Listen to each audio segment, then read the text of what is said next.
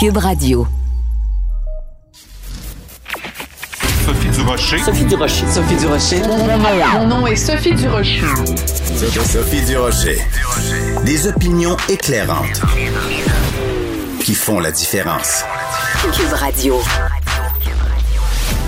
Bonjour tout le monde, très contente de vous retrouver. Écoutez, c'est rare que je fasse ça, mais je vais commencer l'émission d'aujourd'hui en vous encourageant à aller écouter l'émission d'hier, parce que j'ai fait une entrevue avec le docteur Jean-Claude Tardif, qui est à la tête de cette étude donc sur la colchicine, qui donne vraiment des résultats très très prometteurs contre la COVID-19. Donc aujourd'hui, si vous avez besoin d'un petit remontant moral, que vous êtes un peu déprimé, que vous voyez pas la lumière au bout du tunnel, allez écoutez cette entrevue que vous allez retrouver sur le site de Cube Radio, parce que oui, il y a de l'espoir, oui, ben évidemment, il n'y a pas de traitement miracle, mais avec cette deuxième vague qui commence à s'essouffler, vraiment, cette nouvelle sur la colchicine, ça met un petit peu de baume sur notre cœur.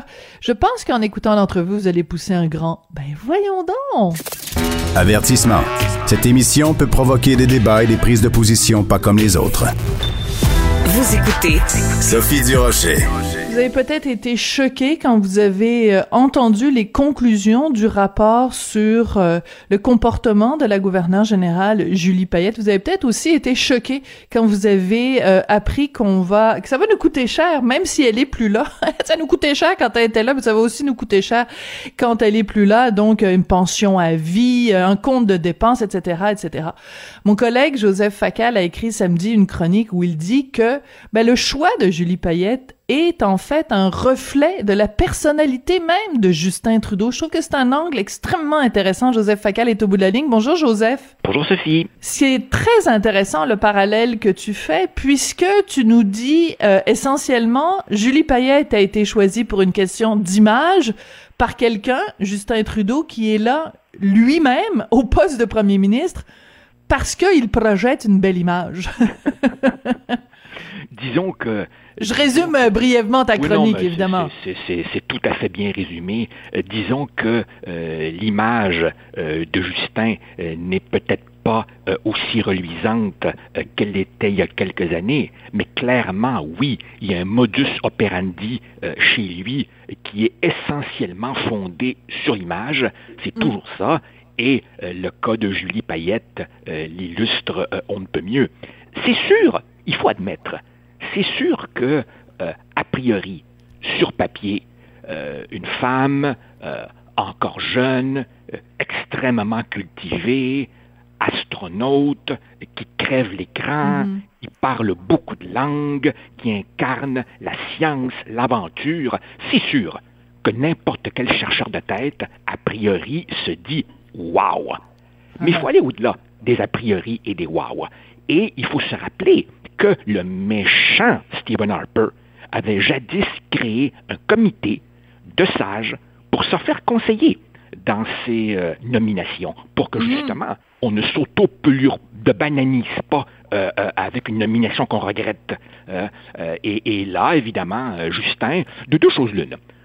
Ou bien il ne savait pas, et donc à ce moment-là, c'est totalement incompétent, ou bien il savait et il a passé par-dessus. Et ça, c'est absolument inqualifiable. Avec, oui, évidemment, le résultat que tu viens d'évoquer, pansement à vie et tout le tralala. Et tout le tralala. Mais en fait, tout le tralala, ça s'applique à tous les gouverneurs généraux, là. Je veux dire, Adrienne Clarkson a une pension à vie, Michael Jean a une pension à vie. Là, c'est pas une particularité de Julie Payette. Ça vient avec le poste qui, je vous le rappelle, est quand même payé, pendant que les gens l'occupent, ce siège-là, est payé 300 000 $ par année, alors qu'ils ont quasiment zéro dépense. Parce que toi et moi, si on nous dit demain matin, on vous donne 300 000 $, ben, il faut que tu payes ton loyer, il faut que tu payes ta nourriture, il faut que tu payes ta voiture. Ces gens-là ont 300 000 $ par année et n'ont aucune dépense. Ils sont logés, nourris, blanchis et avec un tas de petits serviteurs autour. Bon, je ferme cette parenthèse-là. Tu as utilisé tout à l'heure l'expression, tu as utilisé le mot « chasseur de tête ». Ben justement, un chasseur de tête aurait fait plus de diligence pour vérifier les antécédents de Madame Payette. Normalement, que tu sois que tu postules pour un poste de cadre dans l'entreprise privée ou dans le public, quand c'est un chasseur de tête qui te choisit, il va vérifier ce que disaient de toi tes anciens employeurs ou tes anciens employés. Exact. Et c'est drôle parce que, bon, on oublie évidemment le règne, entre guillemets, de l'effacé David Johnston, n'est-ce pas, ancien chancelier de McGill, qui lui, bon, a fait une petite job discrète, bon, nommé par les conservateurs, mais dans le cas des libéraux fédéraux, il y a clairement, pardonne-moi le mot, il y a clairement un pattern, parce qu'avant, c'était Michael Jean. Et encore une fois, dans le cas de Mme Jean, c'était une nomination strictement fondée sur l'image. C'est-à-dire, on ne pouvait pas rêver, imaginer, souhaiter meilleure incarnation du Canada multiculturel, postmoderne et full cool que Mme Jean, jusqu'à ce qu'on découvre qu'elle se prenait pour une petite reine. Donc, il y a, si tu veux, d'une part, la personnalité, il y a le processus, mais il y a aussi largement, et c'est à ça que tu fais référence quand tu parles des coûts, il y a l'inutilité radicale de cette fonction qui est en fait un reliquat colonial. Et moi, ce qui me sidère, Sophie, c'est que, bon, ben, bien entendu, alors au Québec, l'immense majorité des gens sont pour l'abolition de cette institution. Au Canada anglais, c'est plus divisé qu'on ne pourrait le croire, hein? Les chiffres montrent qu'il n'y a pas une majorité massive pour le maintien de l'institution. Il y a quand même des gens qui se posent des questions. Mais on est loin, par exemple, de l'Australie, qui a une configuration institutionnelle similaire à la nôtre et qui, il y a une vingtaine d'années, a fait un référendum pour se demander si on gardait ou pas cette institution. Non. Au Canada anglais, quelques voix s'interrogent, mais pour le reste, ben, on continue à payer, et nous, les Québécois, ben, qui n'avons jamais été consultés là-dedans, on paye aussi. Oui, et ben, il faut rappeler aussi que la fameuse Constitution, on l'a pas signée, puis on vit avec depuis depuis son rapatriement en... C'était 1982, Joseph? Oui, c'est ça. Bon, ouais, effectivement, alors, Élisabeth II est toujours la chef d'État du Canada, et nous sommes d'une certaine façon dans une situation un peu néocoloniale, et le fait de vivre dans le confort et l'abondance ne devrait pas nous fermer les yeux sur la persistance vraiment de cette institution d'une autre époque qui ne nous apporte rien. Et en plus, n'oublie pas, une institution qui a des relais dans chacune des provinces. Ça nous a valu Yves Thibault comme lieutenant-gouverneur, n'est-ce pas, reconnu coupable de fraude en 2015, si je ne me trompe pas. Oui. Alors ça, c'est intéressant. Moi, j'essaye de comprendre quelle est la fascination que les gens peuvent avoir pour la monarchie, parce que tu le démontres très bien dans ton texte à quel point, je pense tu cites un constitutionnaliste ou un juriste, M. Binette, à quel point ce serait faisable, ce serait facile, c'est pas tout à fait impensable qu'on puisse se débarrasser de cette monarchie-là. Alors, c'est quoi? Qu'est-ce qui fait que il y a encore des gens qui y restent attachés? Et ça ne peut, encore une fois, être qu'une question d'image. C'est la princesse ceci, c'est le prince cela, c'est... et il faut pas sous-estimer non plus, par exemple, je regarde le succès d'une série télé comme The Crown sur Netflix, où les gens sont fascinés par ces gens qui sont essentiellement des parasites. Je pense que c'est Richard dans sa chronique hier ou ce matin, je me souviens plus, qui disait c'est quand même assez incroyable qu'alors qu'on vit dans un monde où on dit constamment aux gens vous pouvez devenir ce que vous voulez, indépendamment de l'endroit où vous êtes né, indépendamment de la couleur de votre peau, indépendamment de tout ça, de tous les handicaps ou tous les obstacles qu'il peut y avoir sur votre route. Et en même temps, on valorise des gens qui ne sont là que parce que ils sont le fils de ou la fille de. Écoute, Sophie, je vais te faire un aveu. Je crois même que Richard a été un peu dans le même sens. Tu me corrigeras si je me trompe, mais je vais t'avouer que tout républicain et anti-monarchiste que je sois, j'ai adoré The Crown. C'est-à-dire que moi-même, je succombe, le mot est peut-être un peu fort, mais il y a une espèce de bizarre fascination pour ces gens qui sont effectivement des parasites sociaux. Alors évidemment, comment l'expliquer? Écoute, je ne suis pas psychologue, mais d'abord, évidemment, il y a la fascination provoquée par le star system et tout. Mais peut-être, psychologie à Saint-Saëns, peut-être qu'à une époque où tout bouge, tout change, au point où on en est déboussolé. Mm-hmm. Peut-être qu'une institution qui traverse le temps, même en prenant des rides, mais qui semble être inébranlable dans la tempête, peut-être que ça sécurise certaines personnes qui cherchent des points de repère. Maintenant, moi, je vais te dire ce qui me fascine. Si j'étais un Britannique, bon, je considérerais évidemment la famille royale comme, si tu veux, ma famille royale, même si en réalité les Windsor ont changé de nom il y a à peine 100 ans et que la famille en réalité est originaire d'Allemagne. Bon, pour un Britannique, je comprendrais. Mais pour un Canadien, et surtout dans un contexte où le Canada est de plus en plus diversifié et où tu as de plus en plus de gens qui viennent de partout à travers le monde... Cette espèce de reliquat fasciné vis-à-vis d'une famille royale britannique, vraiment, ça me renverse. Mais, de mes études, j'ai retenu l'idée que quand le comportement des gens t'apparaît irrationnel, il ne faut pas sauter trop vite aux conclusions. Peut-être qu'eux ont des raisons. Il faudrait sonder ça. Mais moi, mon hypothèse, c'est l'incarnation de la stabilité à une époque où tout est bouleversé. Peut-être que ça sécurise et donc l'attrait s'explique par cela. Je ne sais pas. Mais il y a aussi une question, si on revient au cas de Julie Payette, normalement, dans une entreprise, dans un organisme, si tu occupes des fonctions pendant 4 ans et que tu quittes non pas parce que, tu t'en vas t'occuper de ta famille ou t'as un ongle incarné, tu quittes parce que tu es pointé du doigt par un rapport accablant qui prouve ton incompétence et à quel point tu n'es pas fait pour ce poste-là ou que t'as eu des manquements à l'éthique exigée par le poste. Normalement, tu pars pas avec un parachute doré.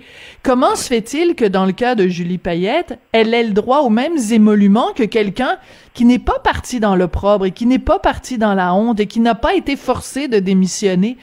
Comment ça se fait qu'il n'y a aucune, entre guillemets, punition pour son comportement inacceptable? Je ne peux pas te l'expliquer. Peut-être que l'hypothèse que je ferais est que, tu sais, ça je l'ai vécu, quand un gouvernement s'installe au pouvoir, il sait évidemment qu'il va recevoir des coups. Il sait qu'il a un certain capital de sympathie, plus ou moins variable au départ, qui lui permettra de faire quelques réformes. Et donc, tu ne peux pas choisir, tu ne peux pas faire toutes les batailles. Tu priorises quelques chantiers. Tu comprends? Mm-hmm. Par exemple, François Legault dit « Moi, là, avant la pandémie, je misais tout sur l'éducation. » Et Justin Trudeau, lui, aurait voulu être le premier ministre de, l'environnement. Donc, autrement dit, tu essaies d'apposer une certaine marque de commerce à ton gouvernement en faisant 2, 3, 4 réformes majeures et pas plus. Et pas plus, parce qu'après ça, tu deviens rapidement impopulaire et tu commences à préparer ta réélection. Peut-être que les cerveaux qui nous gouvernent à Ottawa savent que tout ce qui entoure le gouverneur général a juste pas d'allure. Mais est-ce qu'ils se disent, est-ce qu'on veut soulever cette canne de verre? Est-ce qu'on veut ouvrir la boîte de Pandore? Voilà, pour au bout du compte, ça va rapporter combien de votes? Parce que c'est toujours ça, hein? Ça va rapporter combien de votes? Et j'ai l'impression qu'ils se sont dit, on a bien des chats à fouetter. Celui-là, il est où dans la hiérarchie des chats à fouetter? Pas très élevé. Est-ce que le Canadien moyen se lève tous les matins en pensant à Julie Payette ou à Michael Jean? Non. Et donc, à cause de ça, ça perdure, même si à sa face même, c'est aberrant. Oui, mais tu as tout à fait raison de poser la question, et c'est triste de dire que tout se résume à une question électoraliste, mais en même temps, t'es lucide et c'est pour ça qu'on t'aime, t'es réaliste et t'es vrai et c'est pour ça qu'on t'aime. Par contre, quand tu dis les gens ne se lèvent pas le matin en pensant à Julie Payette, non, peut-être pas, mais quand tu penses aux sous que ça nous coûte, et je sais plus qui du Bloc québécois la semaine dernière, quand l'histoire est sortie sur Julie Payette, a tweeté, et je me souviens plus c'est qui, très honnêtement, a soulevé la question qui est peut-être un petit peu populiste ou peut-être un petit peu démagogue, de dire ben c'est chacun de ces milliers de dollars donnés, octroyés à Julie Payette, ça nous aurait acheté combien de vaccins? Bon, c'est sûr, c'est un peu simpliste, mais quand même, en période de pandémie, la question se pose, là. Bien sûr que ça se pose. Bien sûr que ça se pose. Non, non, écoute, remarque, moi, je suis un éternel optimiste, malgré les déconfitures qui s'accumulent, mais qui sait? Peut-être qu'au moins, après Julie Payette, après Michael Jean, peut-être si tu veux que l'alarme réveil va sonner à Ottawa et que si bien entendu, ils n'iront jamais jusqu'à faire un vrai débat de société comme il faudrait en faire un, à tout le moins, n'est-ce pas, qu'on vérifie plus, qu'on encadre mieux et qu'on cesse ces folies de pension à vie, là, tu sais. Oui. Mais bon, écoute, il nous reste un tout petit peu de temps. Je veux absolument qu'on parle de ton autre sujet de chronique, donc la plus récente, sur le fait que ce mythe, hein, qui est entretenu constamment et qui est entretenu par autant les maires que les mairesses de Montréal, comme quoi Montréal serait sur un territoire Mohawk non cédé, et t'en veux pour preuve le fait que le nouveau nommé club de football de Montréal, dans leur vidéo, donne la prépondérance à la langue Mohawk. Alors, on va en écouter un petit extrait de cette vidéo. Elle dure, je pense, presque 2 minutes. Alors, c'est d'abord en Mohawk, ensuite en anglais et ensuite en français. On en écoute un petit extrait.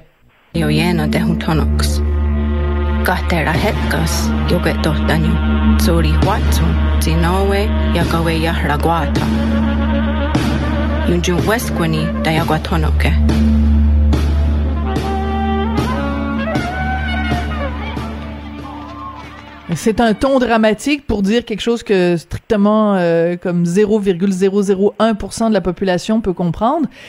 Il y a 2 choses qui m'insultent là-dedans. C'est le fait que, comme tu le démontres dans ta chronique, c'est une fausseté de dire que Montréal est sur un territoire Mohawk.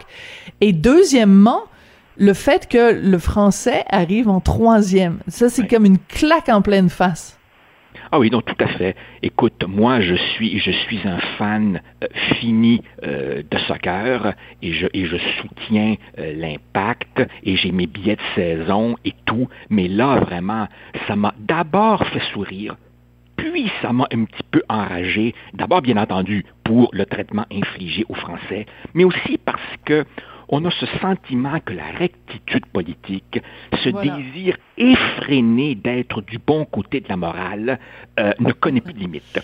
Que dans le monde universitaire, où on a souvent des enfièvrements idéologiques, bon, je peux comprendre, mais là, ça se répand partout, là. Et ce qui me renverse, c'est que les faits n'ont plus aucune importance.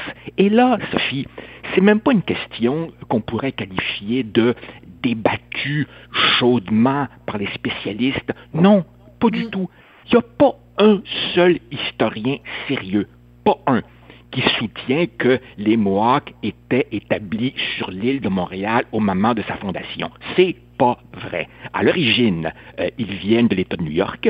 Ils ont été chassés de là en raison des guerres entre nations, et parce qu'évidemment, ils ont été, si tu veux, les dommages collatéraux, des conflits entre puissances impériales européennes. Mais à l'origine, ils viennent de l'État de New York, et c'est une fausseté absolue. Bon, évidemment, les historiens nous disent que toute cette période est encore enveloppée d'un tas de choses qu'on ne sait pas. Il y a beaucoup de mystères, mais assurément, ils ne sont pas là au moment où Maisonneuve fonde Montréal. Alors, quand c'est rendu que les modes idéologiques servent à réécrire l'histoire, je dis « wow, minute », là.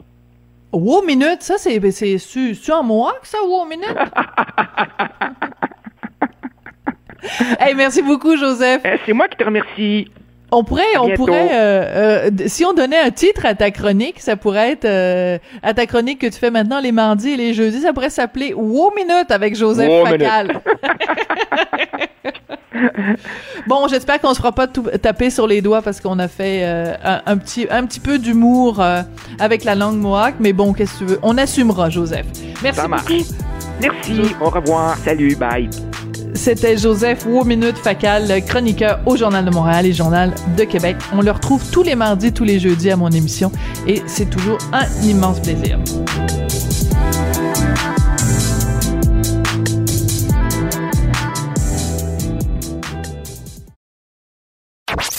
Sophie Durocher. Une femme distinguée qui distingue le vrai du faux. Vous écoutez Sophie Durocher. Vous vous souvenez sûrement, l'année dernière, il y avait un regroupement de pédiatres qui avait émis un communiqué, qui avait fait une sortie pour dire que les jeunes de 2020 étaient une génération sacrifiée. Sans aller jusque-là, il y a une lettre dans le Journal de Montréal, Journal de Québec, une lettre de lecteur, où c'est une maman, elle est donc mère de deux jeunes, et elle est aussi enseignante en éducation physique, et elle dit, ben écoutez, les jeunes de cette génération-là sont menottée carrément depuis le début de la pandémie. Elle s'appelle Annie Bradette. Elle est au bout de la ligne. Bonjour, Madame Bradette. Oui, bonjour. Merci pour l'invitation, Madame Durocher. Ben merci à vous d'avoir écrit cette lettre-là parce que je pense que il y a beaucoup de parents, de jeunes, d'adolescents qui vont se reconnaître dans votre lettre. Quand vous dites que les jeunes de 2020 sont menottés, vous faites référence à quoi, Madame Bradette? Et présentement, en temps de pandémie, on voit nos jeunes qui sont côté dû à la fermeture des activités sportives encadrées, les installations sportives fermées aussi. Donc, on sent que depuis le mois de mars, si les enfants, en fait, aussi, sont présentement en arrêt de sport. Donc, en tant que parent, quand on parle d'éducation physique, j'ai plein d'outils. Puis même moi, je commence à me sentir un peu épuisée. On sent que les enfants, les jeunes, nos ados sont aussi démotivés. Là. La marche, ça ne fait plus. Le ski de fond, le patin, ce qu'ils veulent, c'est leur sport. Retrouver leur gang, retrouver la motivation, l'espèce de sentiment d'appartenance. Puis là, présentement, ils ne l'ont pas. Donc, on voit que ça accentue là, présentement la sédentarité chez nos jeunes, qui était déjà, comme je disais dans l'article, une pandémie en soi. Hein. On s'entend qu'avant même la pandémie, au niveau de la COVID-19, qui était peut-être vue ou entendue partiellement, c'est que la sédentarité était aussi une pandémie qui a été nommée par l'Organisation mondiale de la santé, mais ça aussi, il faut le mettre au cœur de nos préoccupations, là, de voir que nos jeunes étaient déjà inactifs et que ça a juste exacerbé le mouvement là, de l'inactivité physique dû à cette pandémie. Madame Bradette, en même temps, on comprend qu'on est tous dans le même bateau, les plus vieux, les plus jeunes. Comment on fait pour expliquer justement à des jeunes qui peuvent pas faire de sport de groupe parce qu'il faut protéger les gens les plus vulnérables dans la société? Je trouve que j'aime répondre à votre question. Là, ça fait plaisir de souligner le travail phénoménal de nos jeunes présentement. C'est pour cette raison aussi que dans l'article, je disais qu'il est un peu mis de côté. Présentement, tout le monde doit travailler conjointement pour vaincre la pandémie, mais nos jeunes, on leur explique du meilleur de nos capacités, mais j'ai expliqué que le sport collectif présentait plein de valeurs hein, qui sont liées à ça. Donc, le travail d'équipe, de prendre des décisions et de respecter les règles du jeu, au même titre de respecter les règles que présentement, les règles sanitaires qu'on doit vivre. Alors, c'est un petit peu dans cette image de parallèle-là avec le sport que je réussis à faire tenir là avec mes enfants. C'est ça, c'est que si nos jeunes sont habitués à faire du sport d'équipe, ils savent que c'est, même si c'est pas nécessairement eux qui vont porter le ballon dans le but, il suffit qu'ils aident à porter le ballon, puis là c'est ça l'idée d'un sport d'équipe, c'est que chacun fait sa part et donc de la même façon, ben eux doivent faire leur part. Ce que j'aime de votre texte, Madame Bradette, c'est que vous faites un plaidoyer vraiment pour expliquer tous les bienfaits de l'activité physique. Ce qui est inquiétant quand on est parent, c'est quand on voit nos jeunes complètement abandonnés devant les écrans. C'est assez terrifiant quand même. Oui, bien, effectivement. Évidemment, mon plaidoyer, c'est pas contre les écrans. Je veux vraiment comme nuancer. C'est-à-dire que l'omniprésence des écrans due soit à l'enseignement à distance, les jeux vidéo, c'est vraiment, ça sollicite le temps inactif, on le concède. On voit par contre qu'il faut trouver un équilibre là-dedans parce que ces jeunes-là, ils font partie d'une ère numérique. Alors, il faut vraiment juste, en tant que parent, peut-être limiter le temps d'écran, mais d'axer l'activité physique vers le plaisir. Ça, c'est important, hein, parce que quand tu aimes faire de l'activité physique puis tu y trouves ton plaisir, ben c'est un moteur, c'est ton intérêt. Puis ben là, tu mets ta motivation à travers ça, puis tu t'aides à te lever le matin pour ton sport d'équipe, ça t'aide à réussir tes études. Donc, je trouve que le sport, l'activité physique, selon l'intérêt du jeune, va vraiment venir apporter un équilibre à cette ère numérique dans laquelle nos jeunes vivent présentement. Oui. Votre lettre, elle est formulée en partie comme étant une lettre adressée au premier ministre François Legault. Qu'est-ce que vous voulez lui dire? Qu'est-ce que vous aimeriez qu'il fasse, Monsieur Legault?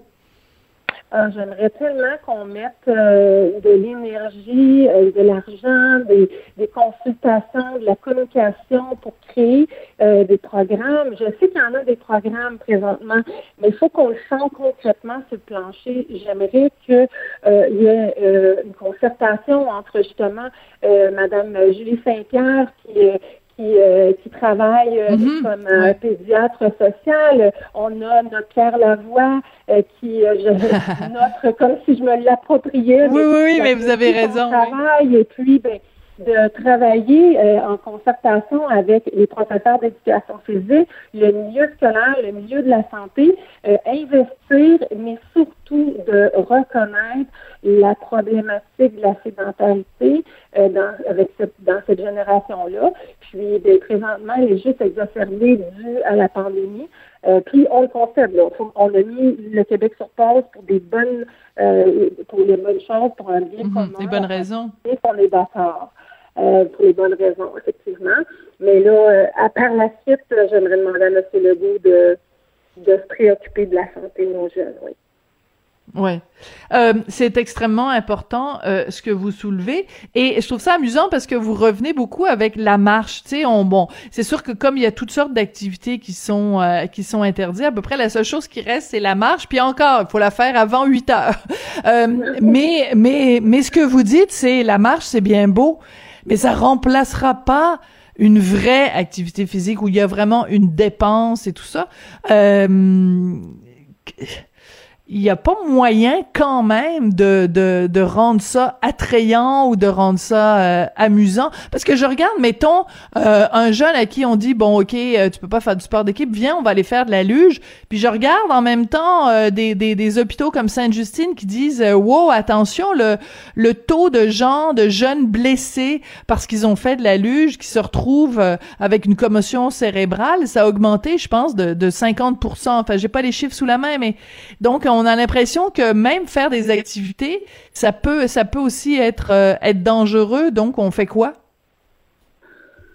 Bonne question. Je pense qu'il y a toujours le côté blanc, le côté noir, le yin, le yang. Je pense qu'il faut trouver l'équilibre. Hein? On peut traverser la rue, faire frapper. Là, je veux dire, je comprends là, qu'on peut se blesser, mais on peut se blesser en allant sur une patinoire, en allant jogger. On peut, pas nécessairement en faisant du ski alpin nécessairement. Donc, je pense que tout existe partout. Il faut toujours trouver, faut être habilité à le faire, dont aussi les cours d'éducation physique. Là, je vais prôner ma paroisse, mais les cours d'éducation physique développent des habiletés motrices. Alors, si les jeunes sont déjà habilités, je pense que, comme vous donnez l'exemple de la luge, ben, le jeune va peut-être avoir l'habileté et la conscience corporelle de sortir son pied ou de se freiner avec la main avant de frapper. Donc, c'est du développement de la motricité, de la conscience corporelle que dans les cours, ils peuvent faire. Dans les milieux familiales, on doit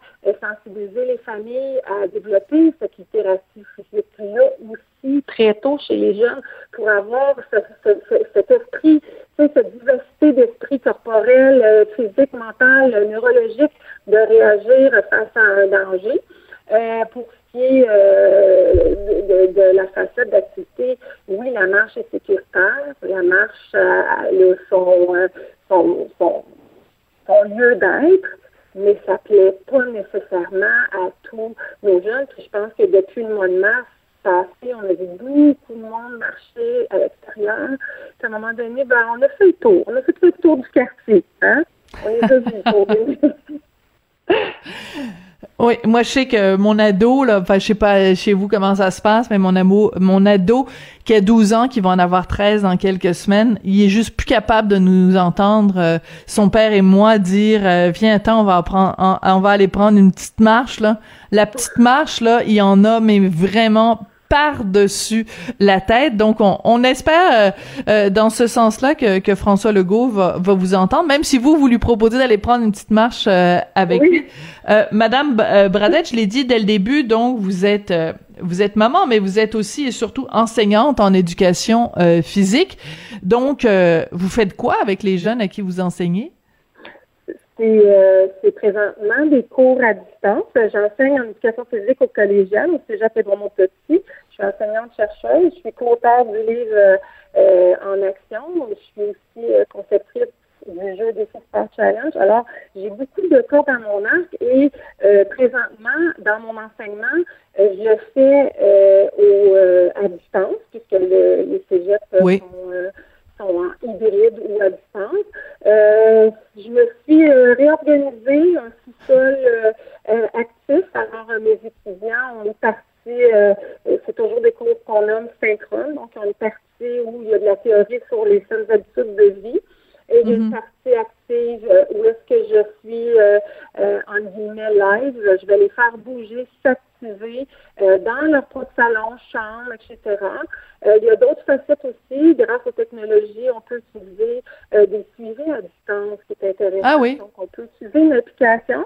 Et on se partage nos activités. Donc, je peux aller faire autre chose à la marche, jogging, ski de fond, et puis nommer l'activité, le temps que j'ai fait, et le partager à mon groupe. Alors, il y a une espèce de regroupement possible aussi qui peut être intéressant en mode pandémie, là, puisqu'on est coupé un peu de nos liens sociaux. Donc, on se crée un groupe comme ça. Donc, c'est un petit peu les démarches que j'utilise dans ma session ci.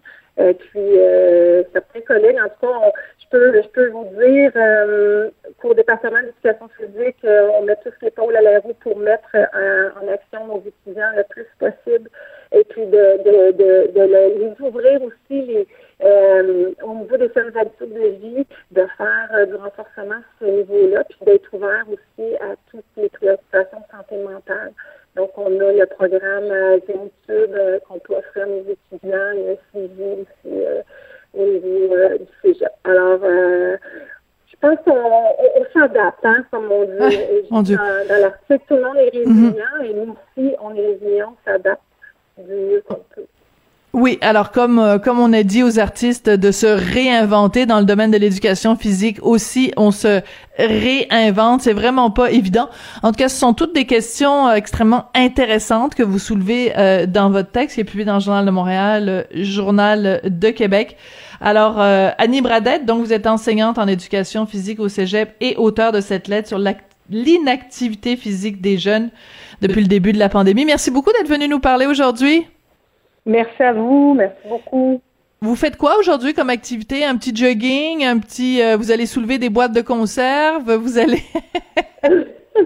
Ben, je vais donner mes cours, donc je vais être active dans mes cours, mais en plus, j'essaie d'expliquer à mes étudiants qui sont actifs, puis plusieurs fois par jour, hein, c'est pas juste « Ah, bon, ben je vais faire une activité, puis j'ai fait l'activité de ma journée ».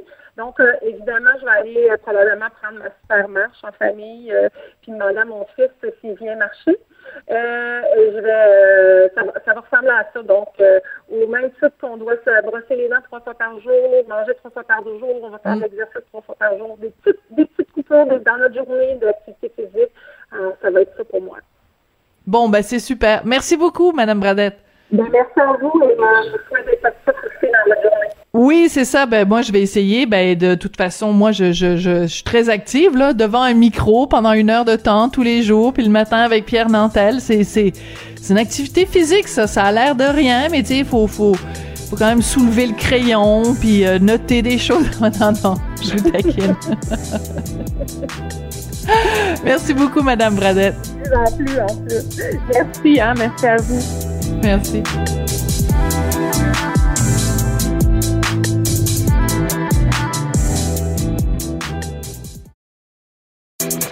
Sophie Durocher.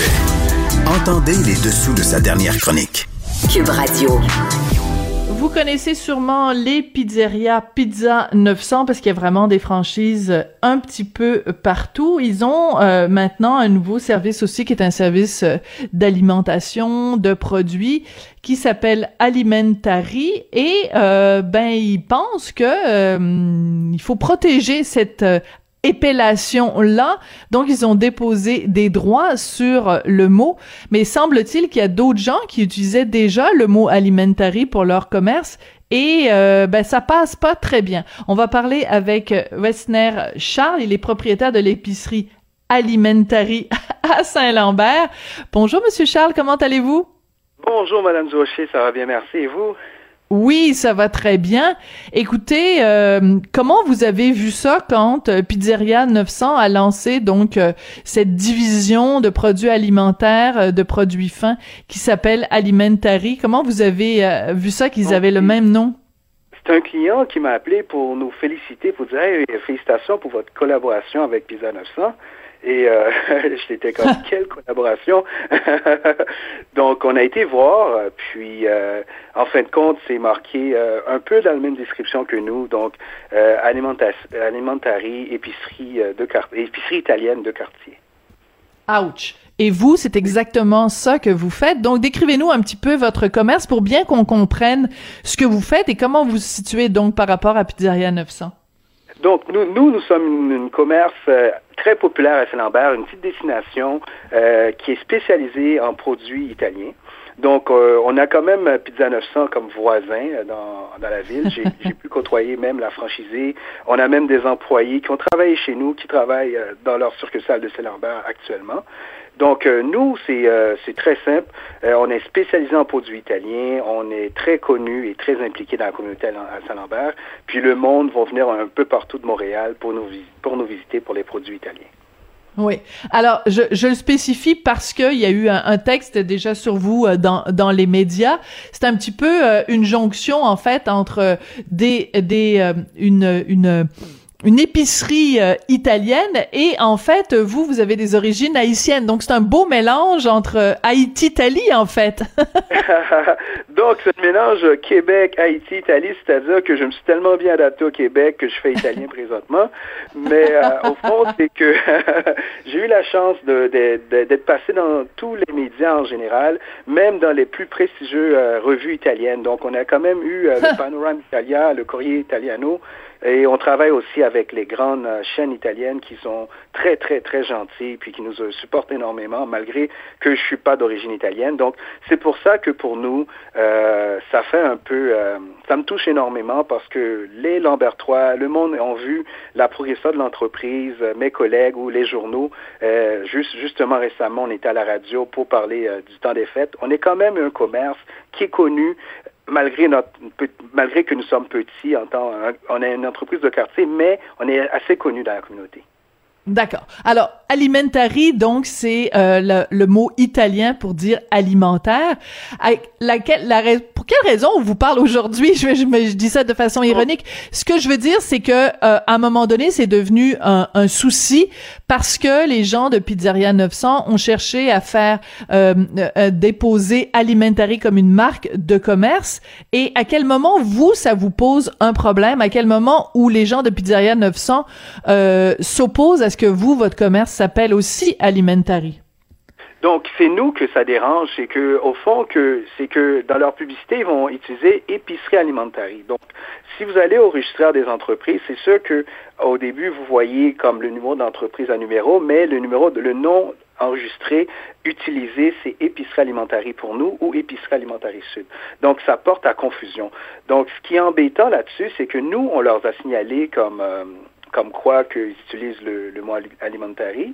Et s'ils veulent collaborer, moi, au fond, le but, c'est pas vraiment s'attaquer à un commerce quelconque, surtout en pandémie. Je pense que le but, c'est de collaborer entre nous. Mais par contre, je leur ai avisé par écrit, puis l'avocat, à 1h30 du matin, nous a répondu comme quoi qu'ils ont décidé de faire le trademark du mot alimentari pour pouvoir l'utiliser à 1h30 du matin. Donc, il me disait autrement que, regardez, là, t'as juste à vivre avec ça. Puis le lendemain, on a des publicités sur les réseaux sociaux qui marquent épicerie alimentari, qui est directement notre nom enregistré. Donc, c'est une tactique plus aux grosses chaînes américaines que des commerces locaux qui travaillent ensemble habituellement parce que tu n'essaies pas d'éliminer un plus petit avec un bazooka. Ouf, c'est bien dit, c'est comme ça que vous vous sentez, donc la mesure de rétribution ou de la mesure de rétaliation et de représailles est peut-être un petit peu démesurée par rapport à ce que vous avez fait. Donc, ce que vous nous expliquez, c'est que vous avez tendu la main aux gens de Pizzeria 900 en disant, écoutez, vous pourrez peut-être faire attention parce que c'est déjà le nom, nous, de notre commerce, qui ont été établis depuis longtemps sous ce nom-là. Et leur réponse a été de déposer, donc, Alimentari comme marque de commerce, un trademark là-dessus. Ça s'est passé à quel moment, la mise, la réponse assez raide de leurs avocats? C'était il y a combien de temps? C'est le jour même, donc on sait je l'ai su le jeudi après-midi. Mais on parle de quelle date, monsieur Charles? Jeudi dernier, excusez-moi. Oui. Jeudi dernier, j'allais voir dans mon calendrier. Désolé. Non, mais ça va, c'est juste pour nous donner une idée de grandeur. Donc, tout récemment, la semaine dernière. Donc, j'étais averti le 21, j'ai vu la confusion sur les réseaux sociaux. À ce moment-là, je les ai écrits sur les réseaux sociaux et un courriel adressé directement à la maison mère et la succursale de Saint-Lambert. Et à 1h30 du matin, en pleine nuit, l'avocat me répond comme quoi que... qu'ils ont décidé, ils disent qu'alimentari pour eux autres veut dire épicerie, qui ont décidé de l'utiliser et qui vont faire la demande de trademark et ils peuvent avoir des recours avec moi si je continue dans cette voie-là contre nous. Mais ce qu'ils ne comprennent pas, c'est que nous, les clients, quand ils viennent chez nous, ils vont dire on va chez Alimentari. T'sais, ils vont pas dire on va chez épicerie Alimentari. C'est rendu commun que vous voyez des artistes parler de nous. Vous voyez, tout le monde vient chez nous, soit regarder sur notre page web. Alimentari, c'est la petite place de Saint-Lambert pour le moment qui fait l'épicerie italienne. Vous avez juste à marquer le nom sur Google, puis je vois pas Pizza 900, moi. Je vais le faire pendant qu'on vous parle. Hein? Je vais le faire Alimentari. Oui. Alors, épicerie Alimentari Saint-Lambert, c'est la première chose qui sort. C'est vous. Puis, oui, vous allez voir des photos de moi, des articles de moi.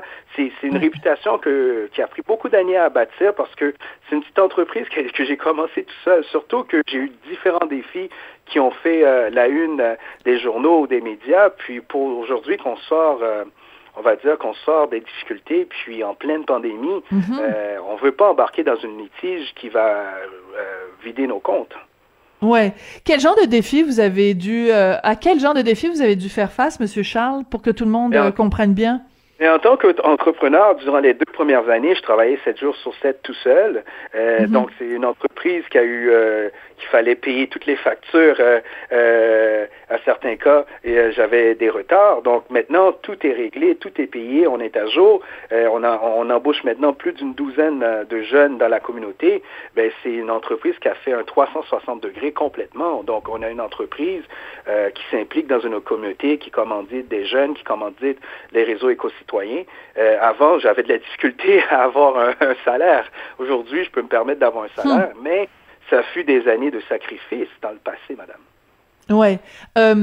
Est-ce que sur le site de Pizzeria 900, parce que je suis devant, là, donc c'est clairement indiqué « Alimentari, votre épicerie italienne de quartier », donc vraiment la confusion est énorme. Est-ce qu'ils vendent le même genre de produits que vous vendez? C'est-à-dire, bon, j'imagine, huile d'olive, sauce tomate et compagnie, des pâtes? Moi, définitivement, donc...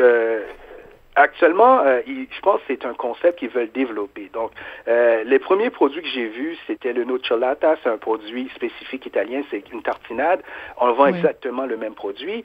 Sinon, lorsqu'on va parler de sauce tomate, huile d'olive, ce qui est embêtant, c'est qu'ils vont dans un créneau typique au nôtre. Donc, si tu parles de produits exactement italiens, nous, on fait que ça. Moi, ça me dérange pas qu'ils auraient pu mettre épicerie italienne. Il n'y a pas de problème. Mais quand ils font une publicité, puis marque épicerie alimentaire en plus, mais là, ça cause confusion énormément. Et en plus, ça nous limite sur nos possibilités de croissance dans le futur aussi, si on veut accroître notre présence à Montréal ou ailleurs, au Québec. Oui, c'est ça. Si jamais vous décidez, vous aussi, d'avoir des succursales ou des franchisés ou peu importe. Je veux pas vous annoncer une mauvaise nouvelle, monsieur Charles, mais en plus, ils vendent un sac marqué Alimentari. Bon, ben, tu sais, c'est vraiment, là... Oui, c'est vraiment dans vos plates-bandes, comme on dit. C'est vraiment dans votre talle, là. Définitivement. Puis, au fond, comme je dis, notre but, c'est ici de collaborer. S'ils ont un besoin d'aide pour développer l'expertise, nous sommes ouverts. Dans le but, on veut pas... parce que toute entreprise au Québec, surtout présentement, c'est des fleurons, selon moi. Puis on est en mode survie, puis il y en a qui veulent se réinventer comme eux, parce qu'une pizzeria, normalement, la façon qu'ils sont montés, ils n'ont pas de département d'épicerie. C'est tout à fait nouveau. Puis je comprends l'engouement pour le type de spécialité que nous sommes, mais par contre, on peut travailler ensemble. Pas besoin d'embarquer dans une litige pour essayer d'éliminer l'autre d'une façon disproportionnée. Est-ce que je me trompe ou en plus, quand on commande de la pizza, bon, évidemment, on peut se la faire livrer par les différentes compagnies, que ce soit Uber Eats, que ce soit DoorDash, mais en plus, dans le cas de Pizzeria 900, on peut se faire livrer des éléments d'épicerie quand on commande sa pizza. Donc là, on se retrouve vraiment... parce que vous, je sais pas, avez-vous accès à ça? Pouvez-vous, si moi, j'appelle DoorDash ou Uber Eats, est-ce que je peux me faire livrer de vos produits, Monsieur Charles? Oui, ben au fond, notre site Internet, c'est www.alimentari.ca, pour vous donner une idée. Donc, mon adresse électronique, c'est wesner@alimentari.ca. Donc, la confusion est là. Donc, si quelqu'un s'en va sur Alimentari, il pense que c'est Alimentari, ils vont penser qu'ils vont commander chez moi, mais ils commandent ailleurs. Donc, il y a aussi la qualité des produits, ce qu'ils vont proposer. Ouais, on est très, très, très... on est reconnu pour l'authenticité de nos produits. C'est pourquoi je vous parle comme des revues, comme Panorama Italia. C'est pas n'importe qui vont publier. Donc, on a dû faire nos preuves pour être acceptés avec le temps. Donc, c'est très important pour nous que le client ne soit pas mélangé lorsqu'il veut commander ou il pense qu'il fait affaire avec Alimentari Sud. Oui. Alors ça, c'est intéressant aussi parce que je viens pour préparer notre entrevue, j'avais fait un petit tour sur différents sites et je vois que vous êtes aussi sur le panier bleu. Donc, vous faites partie, évidemment, même si les produits que vous faites sont des produits italiens, vous êtes considéré évidemment comme une entreprise locale. Donc, c'est quand le gouvernement du Québec nous encourage, M. Fitzgibbon et les autres, nous encourage à acheter local, vous êtes là, vous êtes sur le panier bleu.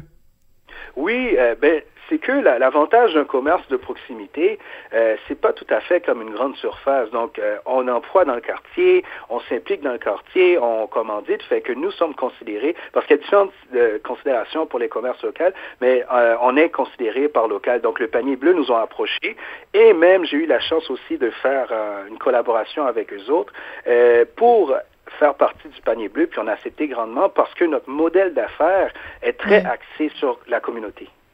Oui. Ben écoutez, c'est un dossier à suivre. Ça va être intéressant aussi de voir comment les gens de Pizzeria 900 réagissent à ça, à votre sortie pour tirer un peu la sonnette d'alarme. Et c'est donc un dossier à suivre. Je rappelle que Alimentari, à la base, c'est vraiment le mot épicerie en italien. Là, tu sais, dans tous les villages, même le plus petit village italien perdu dans le fin fond de la campagne, on arrive et en général au centre du village, il y a le Alimentari qui est vraiment l'épicerie de quartier, l'épicerie du coin de la rue. Alors écoutez, c'est vraiment un dossier à suivre. Espérons que vous n'aurez pas ni à changer de nom ni à vous engager dans une bataille légale qui pourrait être très coûteuse. Donc, ça va être un dossier à suivre, M. Charles. Oui. Donc, je voulais vous remercier, Mme Durocher. Et en terminant, c'est qu'on n'a pas réinventé la roue, mais nous, ce qu'on voulait offrir à nos clients, c'est l'expérience, comme vous le dites, des petits quartiers en Italie, quand vous voyez les Alimentari. Alimentari, c'est plus associé à alimentaire, puis on va rajouter boutique alimentaire le plus souvent dans les noms italiens. Donc, c'était cette expérience-là, puis c'était facile à trouver dans quelqu'un qui nous voit. C'est pour ça qu'on veut faire attention à la confusion aujourd'hui. Oui. Wesner Charles, vous êtes propriétaire de l'épicerie Alimentari, donc à Saint-Lambert, et il y a tout ce litige donc avec Pizzeria 900 qui a son propre service d'épicerie qui utilise exactement le même nom que vous. Merci beaucoup, Monsieur Charles, puis tenez-nous au courant pour la suite des choses. C'est comme ça que se termine l'émission. Merci beaucoup à Sébastien Laperrière à la mise en onde et à la réalisation. Merci aussi à William Boivin qui assure la recherche. Ah ben, parler de tout ça, ça m'a donné faim. Finalement, je pense que je vais aller me préparer des petites pâtes avec une sauce tomate. Je pense que je vais mettre un petit peu de basilic, un petit peu de parmesan dedans. Je vais rajouter de l'ail. En tout cas, je vous donne des nouvelles de tout ça demain.